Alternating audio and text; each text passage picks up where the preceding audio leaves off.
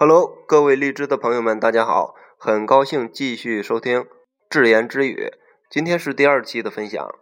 咱们今天来讲一讲什么呢？心理账户。这是芝加哥大学行为科学教授沙勒提出的一个概念，说的是在人的这个头脑里呀、啊，有一种心理账户，人们把实际上客观等价的支出或者是收益在心理上却划分到不同的账户中。话说有一次他去瑞士讲课，瑞士给他的报酬还不错，他很高兴。讲课之余呢，就在瑞士做了一次旅行，整个旅行下来非常的愉快。而实际上瑞士是全世界物价最贵的国家。而到了第二次在英国讲课，也有不错的报酬，就又去瑞士做了一次旅行，但这一次到哪里都觉得特别贵，弄得特别的不舒服。那么问题来了，为什么同事去瑞士旅行花同样的钱，前后的两次感受却完全的不一样呢？所以他就对此展开了研究，结果发现原因是出在于第一次他把在瑞士挣到的钱跟花的钱放在了一个账户上，而第二次不是，他把在别的地方赚到的钱花在了瑞士旅行的这个账户上。这个就是他研究的心理账户。我对这点深有体会，记得在刚步入社会的时候，我进了一家国企，每到法定节假日，公司都会发一些像餐券和购物卡之类的福利。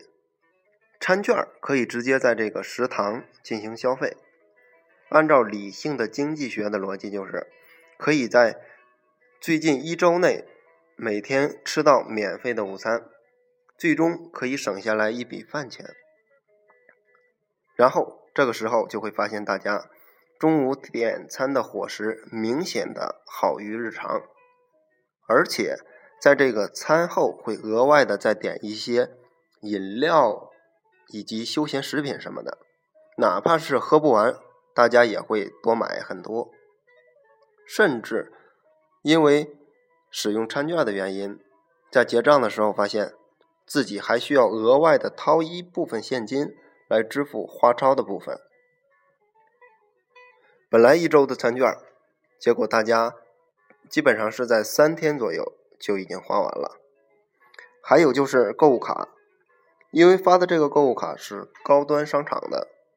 日常自费的时候大家很少会去该商场买衣服，因为正常的收入还没有达到这个消费水平。但发了购物卡之后，大家都会选择去该商场买上千元一件的衣服或者是鞋子，将其消费掉。哪怕是在结账的时候需要用现金支付额外多出的部分。虽然该购物卡可以以九折的价格套现，然后拿钱去买性价比更高的商品，但大家多数不会这样做。相信这样的例子在朋友们的身边会时常有所发生。那么为什么会造成这种情况呢？实际上啊，在我们内心藏着两个账户，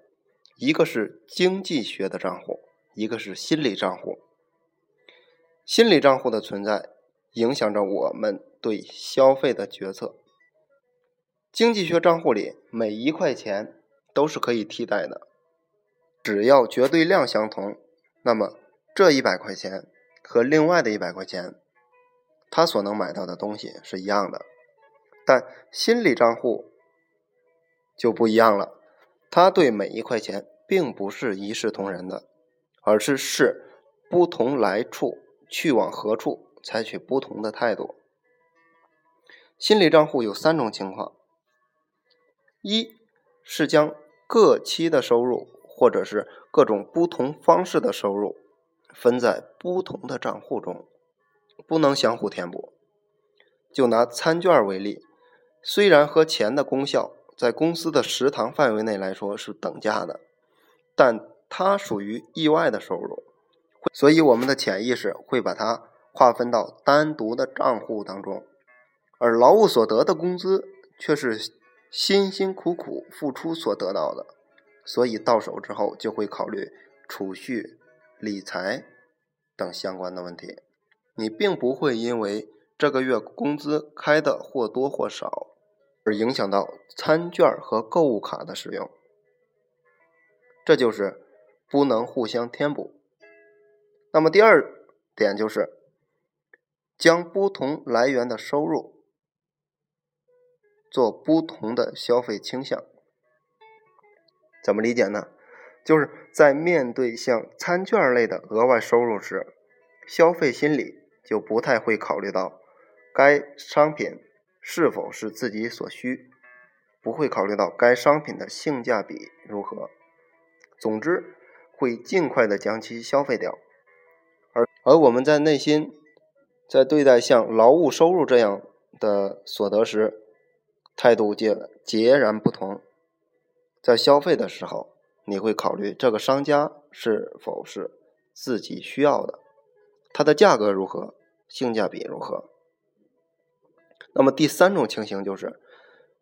用不同的态度来对待不同数量和不同形式的收入，以拿中彩票、拆迁费、补偿款、斗地主赢的钱为例，显然他们也都是意外收入，但我们对其的态度却略有不同。像拆迁款、补偿款等虽然是额外之财，但因为是不小的金额，所以在钱到手之后虽然会略有消费，但还是会考虑如何通过这笔钱来改善我们的生活，来提高生活水平。而赌博的收入就不一样了，它会被我们放到另外的一个账户当中，我们会想尽办法将其消费掉。说到这儿呢，我又想起来了一个发生在身边的故事。话说有一个哥们儿张某，非常的喜欢打麻将。有一次啊，他家里的这个水龙头坏了，他老婆让他去五金店买一些修水龙头的工具。在路过这个茶馆的时候呢，遇到了牌友，他想着，哎，时间还早，进去玩两把吧。可能是当天运气不错，一会儿的功夫就赢了两百多块钱。正巧赶上朋友们有事儿，一看差不多就散了。这时，张某又想起了修水管的这个事儿，心想，哎，赢了两百多块钱，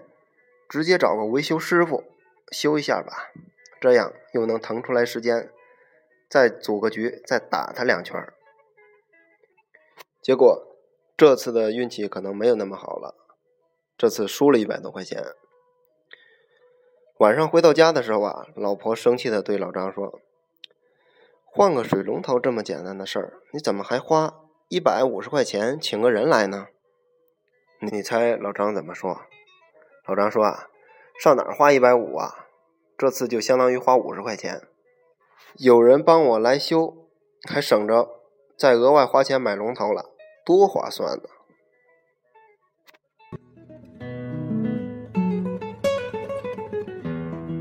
像各位朋友，听了上述的故事，是不是你目前在脑子里也在回想你身边的哪些与之类似的案例呢？对的，这就是典型的心理账户。那么我们知道这个心理账户会对我们的日常的决策产生什么影响呢？举个例子，如果你是开一家旅行社的老板，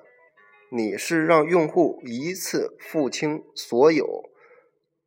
旅行的费用呢，还是先付一部分，然后每次在遇到景区的时候再单独的付门票、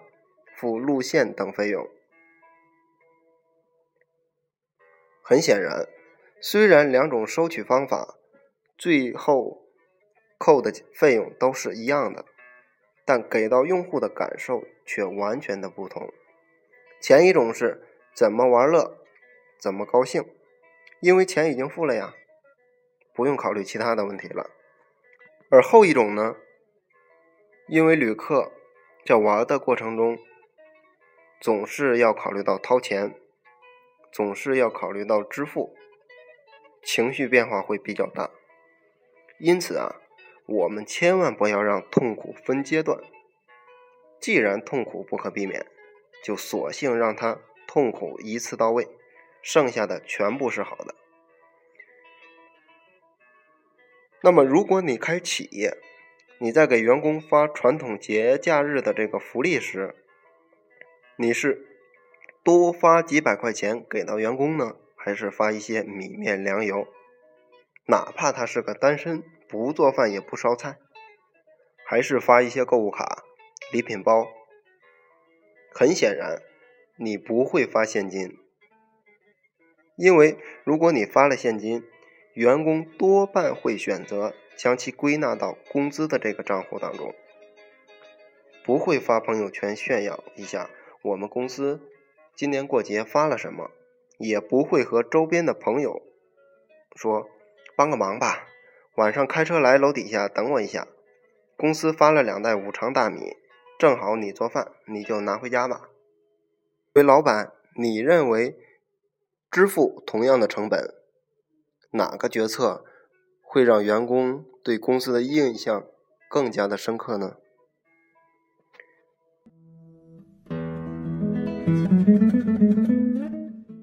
以上就是关于心理账户的内容。